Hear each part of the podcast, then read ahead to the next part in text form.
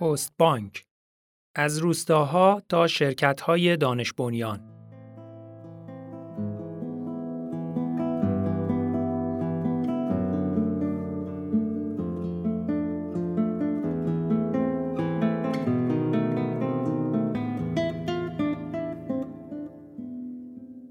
پست بانک ایران را بانکی برای محرومان کشور معرفی کردند و به طور مشخص برای جلوگیری از مهاجرت روستاییان و مرزنشینان به شهرها تأسیس شد.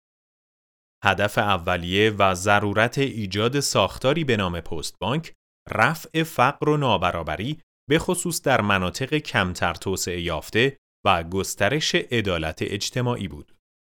در حقیقت این نهاد ایجاد شد تا علاوه بر ارائه خدمات پستی مالی به عنوان یکی از زیر مجموعه های خدمات پستی در قالب بانک نیز خدمات بانکی را در مناطق محروم و کمتر توسعه یافته کشور ارائه کند و شمول مالی را در میان جمعیت روستانشین بالا ببرد.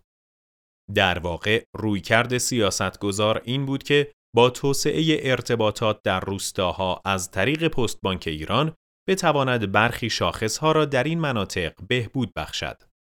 طی دو سال گذشته و با حضور بهزاد شیری در سمت مدیرعاملی این نهاد شاهد جهشی در این بانک هستیم.